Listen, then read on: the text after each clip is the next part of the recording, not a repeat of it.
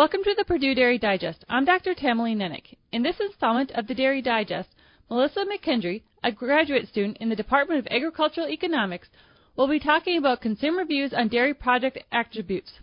Part of a series on retail dairy purchasing behavior she is investigating with Dr. Nicole Olynk.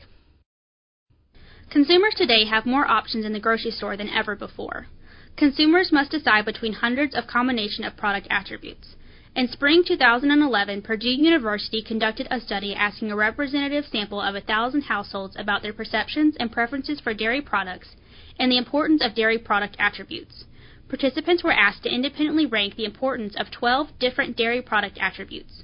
Based on mean level of importance, the attributes ranked the most important by participants were fat content and protein content, followed by produced on farms with animal welfare and handling standards in place.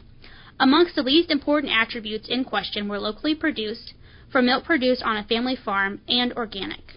These least important attributes may seem shocking given recent media attention and consumer trends.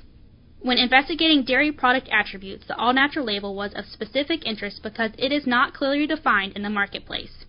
When participants were asked how likely the all natural label was to increase their likelihood of purchasing soft dairy products, ice cream, cheese, and yogurt, over 50% responded very likely to somewhat likely. Next, respondents were asked which attributes characterized all natural. Of the seven total attributes shown, no antibiotics, no hormones, and no preservatives added in processing had the highest level of agreement for being associated with the all natural label, with over 80% of consumers agreeing with each.